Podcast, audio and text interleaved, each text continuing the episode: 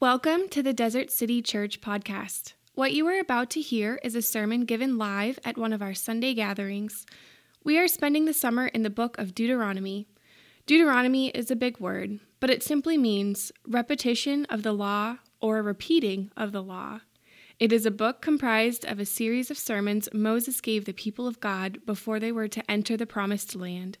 The people of God spent 40 years wandering in the wilderness, a time of formation, identity, and unexpected lessons. These divine words come to us out of the wilderness. You can open up to Matthew chapter 4. In 1954, there was an author named Douglas Wallop who wrote a book entitled The Year the Yankees Lost the Pennant. Maybe you've heard of it, maybe you've read it. You've probably heard of some of the adaptations that have been made for Broadway. But the story follows uh, uh, uh a middle aged, overweight, average Joe who is a fanatic of the Washington Senators. Washington Senators is an old baseball team from Washington, D.C. And it was kind of a lost cause to be a fan of this team because they could never beat the Yankees for the American League pennant. Uh, you may know the Washington Wizards as the Texas Rangers. They moved to Dallas, became the Texas Rangers. They still can't beat the Yankees. Uh, but this was just a huge fan. And he wanted to beat the Yankees so, uh, so bad that he was willing to do anything. Uh, one summer, they were trailing uh, the Yankees as they usually would be, and this man ran into a stranger. And the stranger offered him a deal. He offered him to magically transform him into a young 21 year old baseball player, a stud, uh, in which he would play for the Senators and beat the Yankees. And he told him, I can make you the best baseball player around if you're willing to do this deal with me. So, really, without thinking, he said, Yes, of course, I'm going to totally do this. And decided that he wanted to be transformed into this young baseball player. And as the story starts to unfold, he starts to realize something about the stranger it's not just any ordinary stranger, this stranger was the devil. And as the story comes out more and more, he realizes that the price he has to pay to become this young stud baseball player is his soul. But we're talking about the Yankees, so he makes the deal and sells his soul. And the rest of the story is kind of uh, the experiences of what happens when you, you pursue the thing that you desire most in life, selling your soul in the process. And so he becomes, uh, becomes this young baseball player, uh, becomes like national news. Ridiculous. He hits like 48 home runs in two months and bats over 500. And, uh, and the Senators start winning. And uh, his, his old life, and he's, he's married. His wife is middle aged as well. She can't recognize him, and he starts to kind of live this celebrity lifestyle. Women are flocking to him. Uh, he gets this huge contract and he's making tons of money for know, know what the contracts were like back then. And he starts every now and then to kind of run into his wife, and she doesn't recognize him, and he's like trying to dodge her.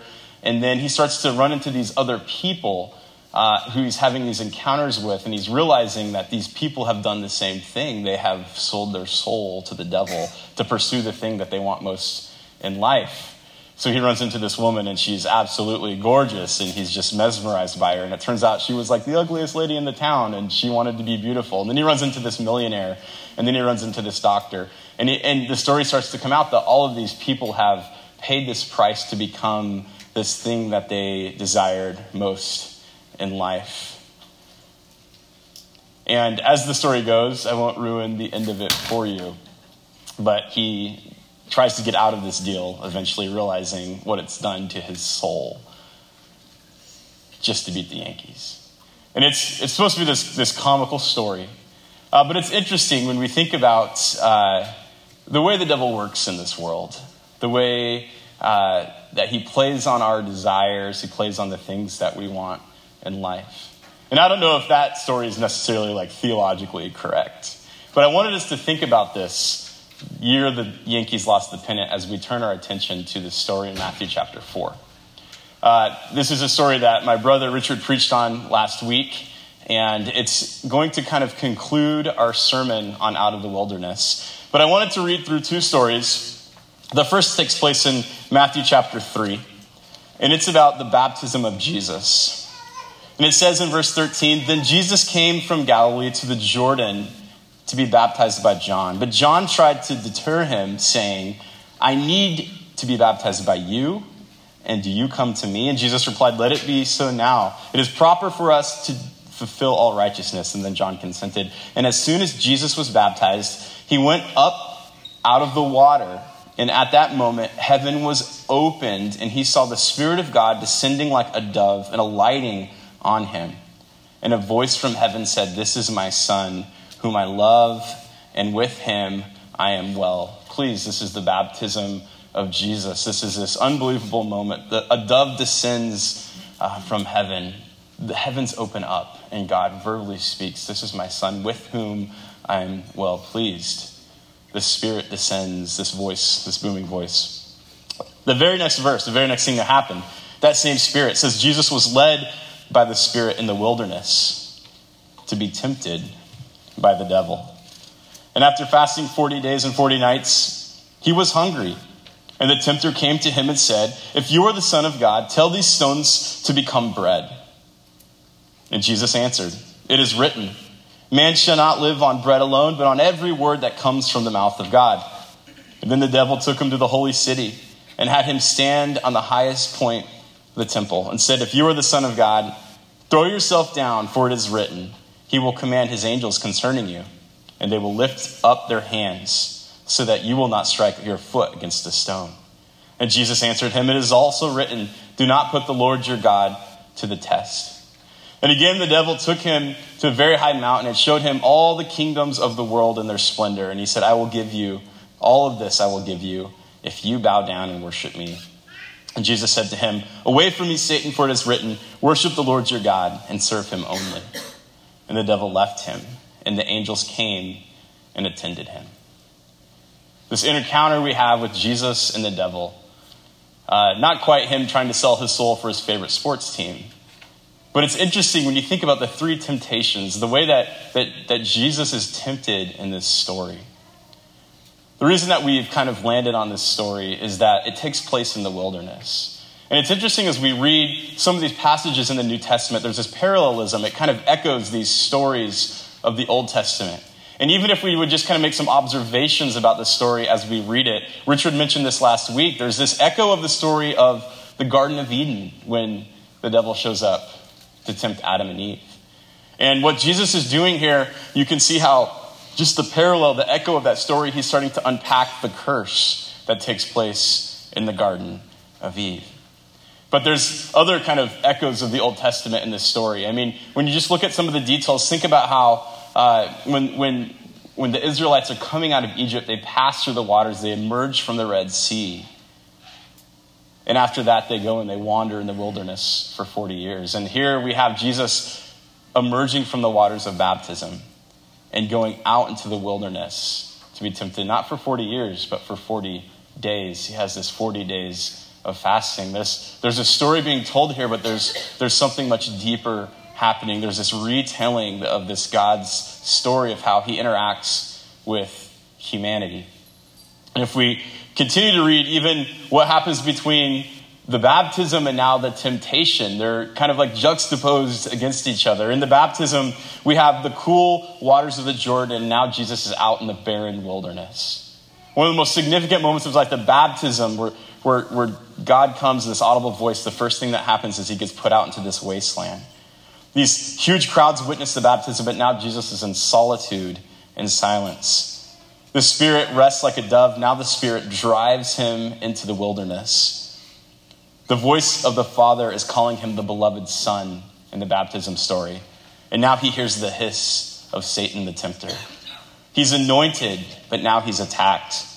He went through the water of baptism, and now he's in the fire of temptation. The heavens opened up, and now he's facing hell.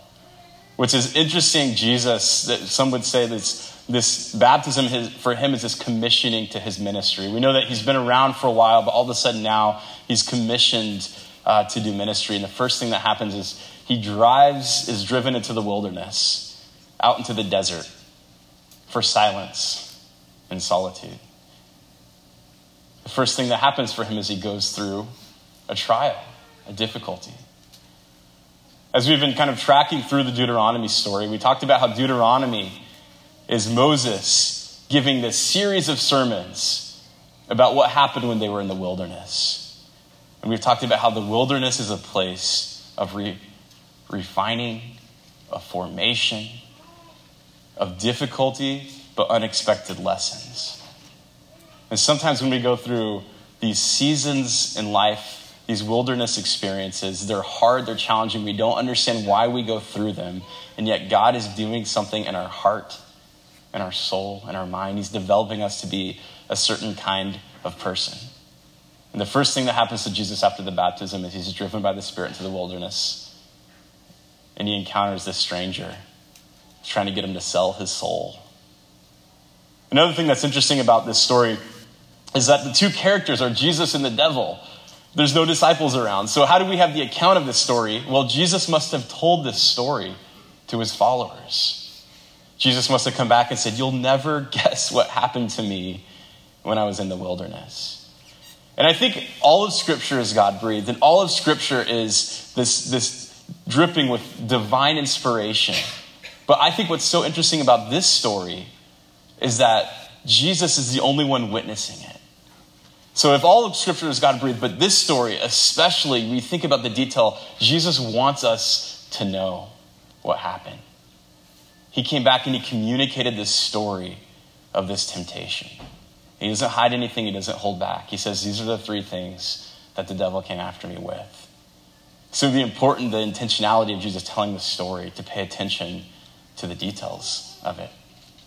Then, another observation is Jesus uses scripture to combat the devil.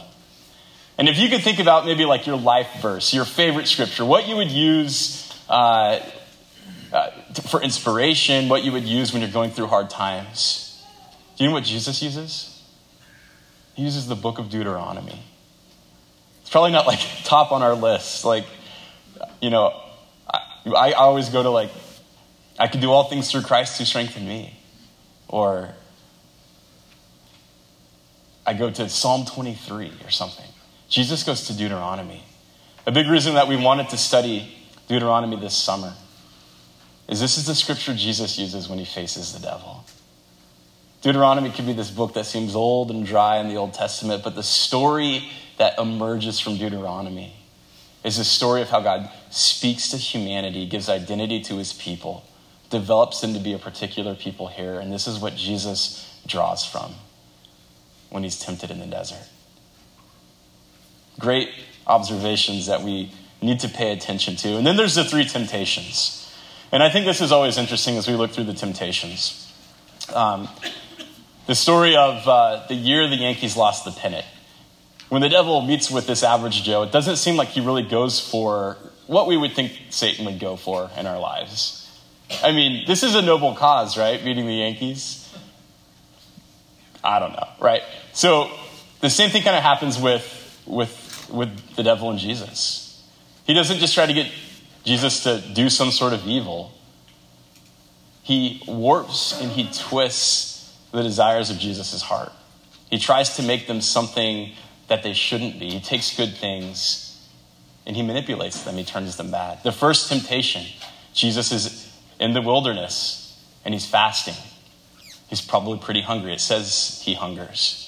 We don't know what kind of fast this is, but I don't know if it's like he's doing like a you know cleanse, a juice diet. I don't know.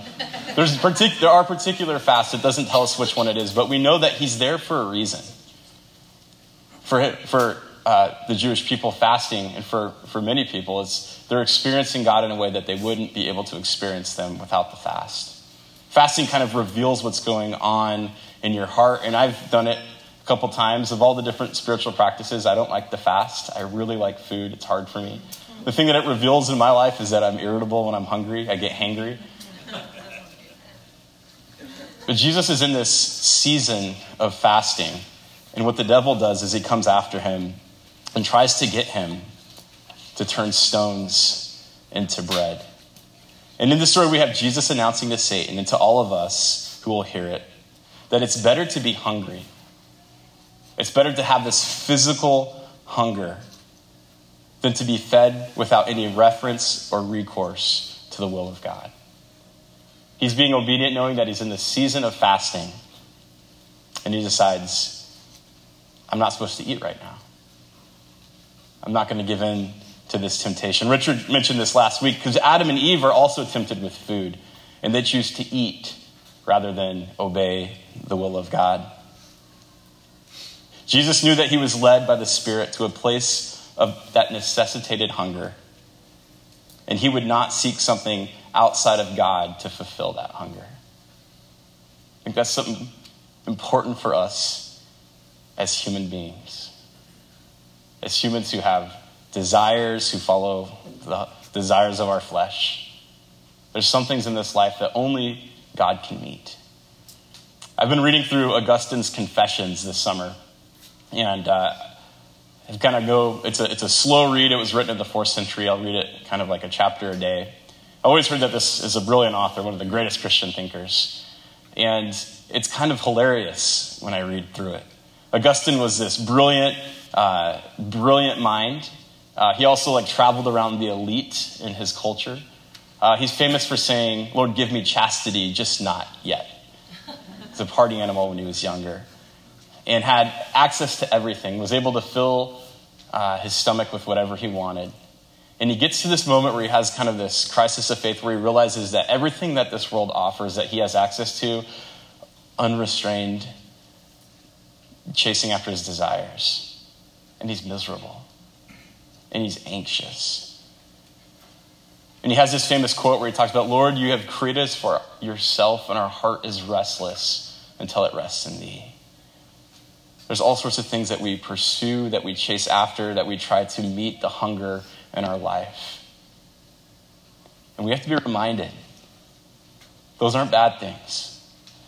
But the life that is truly life comes from God. That is our priority. That is what feeds us. And of all the things that we chase after, that is where the true life is. Bread is not a bad thing, but the source of that bread is. And because of that, Jesus stays away from that temptation. The second temptation, to me, is always trickier. Takes him to the top of this building, says, jump off of it. The angels will protect you on the way down. This is like when I was a kid, these are the kind of things that I would want to do to like prove that there was a God. And I'm like, when Satan's doing this, I'm thinking, oh, I would love for Jesus to do this just to prove who he is. Like, why does, Je- why does Jesus put the restraints on? Why doesn't he do it? The other thing about this temptation that's kind of, I think, terrifying is that, that when Satan's tempting Jesus, he uses scripture to do it. And he brings up Psalm 91. It's the psalm of trust and he uses it out of context to try to get Jesus to do this thing. And Jesus decides not to do it. He says, I'm not going to put, put God to the test. And I was thinking the first temptation is I was trying to, like, what is the difference with it? The first temptation is this physical thing. There's something spiritually happening with this story. And then I started to think about how does this play out in my life? The first thing I felt like God revealed to me is that I kind of do what Satan does putting God to the test, needing signs, needing for him to prove himself. And then I use scripture to do it. I take scripture and I take it out of context and I apply it to things that it shouldn't be applied to. I don't know if you've ever had that happen. It feels like a form of spiritual abuse. Jesus is completely fine saying, I don't need to go do this to prove this scripture. I don't put God to the test. I don't get goofy here. I grew up in the church, grew up around Christians, and it was a healthy experience. But the longer that you stay in church, you realize that Christians are broken. We're broken people. The church is a broken place.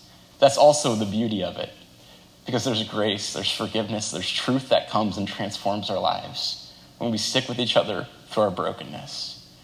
The one thing that I found is that hyper spirituality, using spiritual language, doesn't always equal spiritual maturity. When I think about what Satan's doing to Jesus, I've thought, man, I've, I've done that to people. I've used this hyper spiritual language, I've used scripture. And it doesn't mean that there's spiritual maturity in my life. I have an agenda with God. Satan has an agenda with God. Jesus doesn't want anything to do with it. And Jesus is completely fine in his own skin. He says, Don't put the Lord your God to the test. Jesus quotes Deuteronomy 6. Quotes Deuteronomy 8 now, and then he quotes Deuteronomy 6. He says, I don't need to do this to put Lord my God to the test. Finally, the third temptation.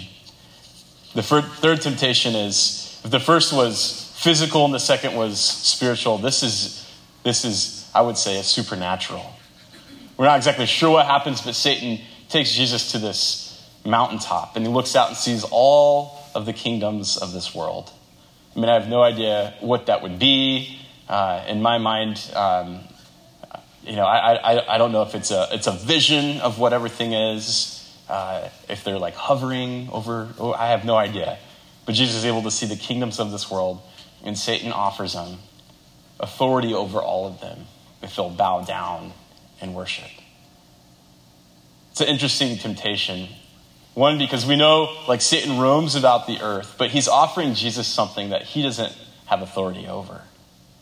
And so it is with so much of the temptation of what a Satan would use to destroy us. It's a lie that he can't deliver on. When we think about the things that, that our heart chases after that are outside of God, so often we fall victim to if I only had this certain thing in my life, then everything else would be happy. And it's a lie that never delivers. It's the lie that Adam and Eve fall prey to. It's the lie that I think that we're offered by the world every single day. Our own kingdom, our own agenda, our own desires. For me, would be the Phoenix Suns winning an NBA championship. I give my heart, my soul for that. But these things don't deliver. We're left empty.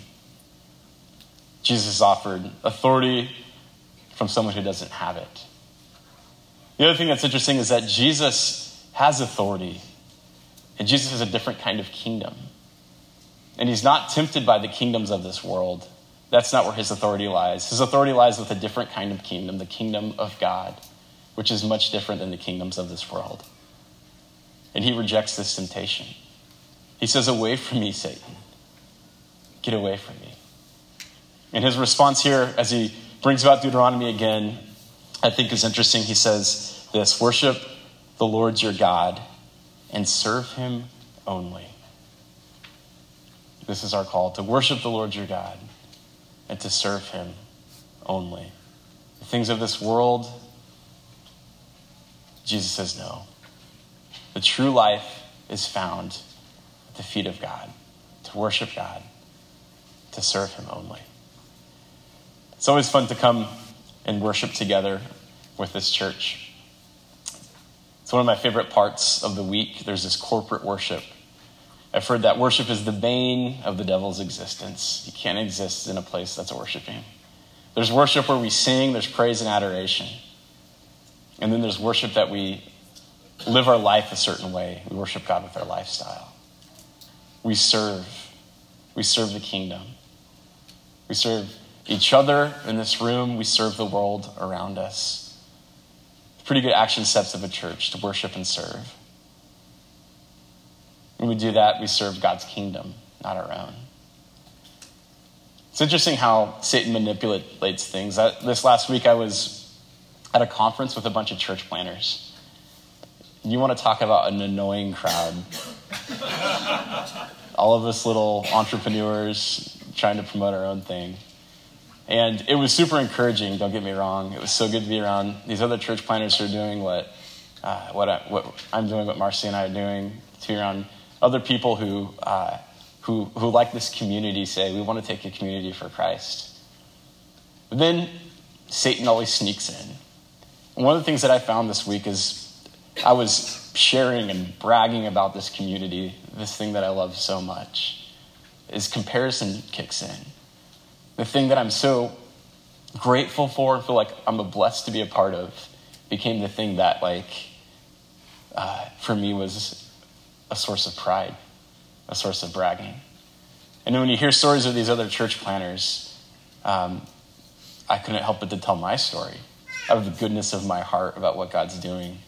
Be- became this thing that was like something that I was celebrating and glorifying myself with became this thing that when I heard stories of other people that might have bigger churches, I always found like the negative or the backstory, or they came from a bigger church than we did or something. By the end of the conference, I realized this whole time I've been celebrating what's been happening at Desert City, but it's been all about me and my story and my kingdom. And I forget that we're a part of this other kind of kingdom. And it has nothing to do with me as the leader, it has nothing to do with uh, Tim leading worship. It has everything to do with the Spirit of God that is inside each one of us. The Lord giveth, the Lord taketh away. The Lord can give us seasons of His favor. But we're a part of this mission together. It's not built on any one thing, it's built on the Holy Spirit. By the end of the week, one of the last people that spoke talked about this idea of letting our kingdoms melt so that God's kingdom could be molded around us. And I thought about that with my story, with our story. The things that we do is we say no to the kingdoms of this world, we say no to our own kingdom, and we join God. Jesus has offered the authority of the kingdoms. He says, Away from me, Satan. I'm a part of something else. And so we are too. This community, this church. We let our kingdoms melt so that God's kingdom can mold. Each week we end our time with communion, which is this reminder that we don't work our way to God, that we don't build our own palaces and kingdoms. We're a part of the story where God does this great work in our lives out of grace, out of love, and out of peace. And then he invites us all to belong to this kingdom. This kingdom that is in line with his heart for the world, that loves others, that worships him, that serves the community. And this is the story that we're a part of. And Satan will come in and he'll try to manipulate it, he'll try to take the good things about it and turn them bad. And we say no to those temptations so that we can say yes to God. We let our kingdoms melt so that God's kingdom can be molded. As Tim comes back up, we're going to spend some time reflecting on uh, the gift of communion. Out of the wilderness comes this story of Jesus tempted, not by things that are evil, but by good things that have the wrong source. We have these unexpected lessons we say no to the things of this world so that we can say yes to God. Our seasons of wilderness, our seasons of the desert, God may be working in our life. We are people of grace. We are people of death. We're people of resurrection. Our kingdoms melt, so his may be molded. Let's pray. Lord, we thank you so much for this day. We thank you for this story in Matthew chapter 4, that you told it that you would go into the wilderness. You would take on Satan. You would work the curse in reverse. You would show us the way of life. You would remind us how your word is powerful. Lord, today, this group of people, this church plant. We want to be in line with your will.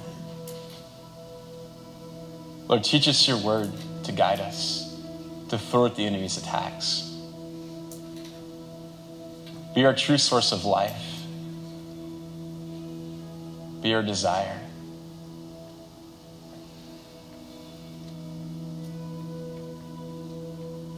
Help us to pursue the things that you want, Lord, not just our own kingdom. May we worship you and serve you. May your kingdom be molded around us. We're grateful for your grace.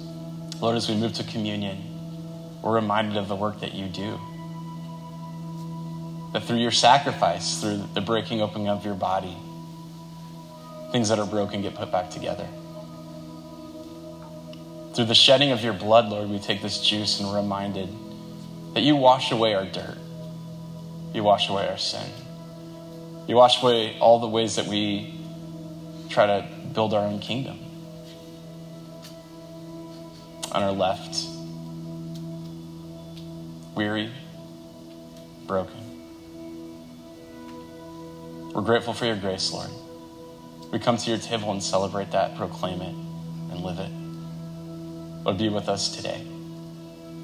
We ask your blessing on these people. Amen.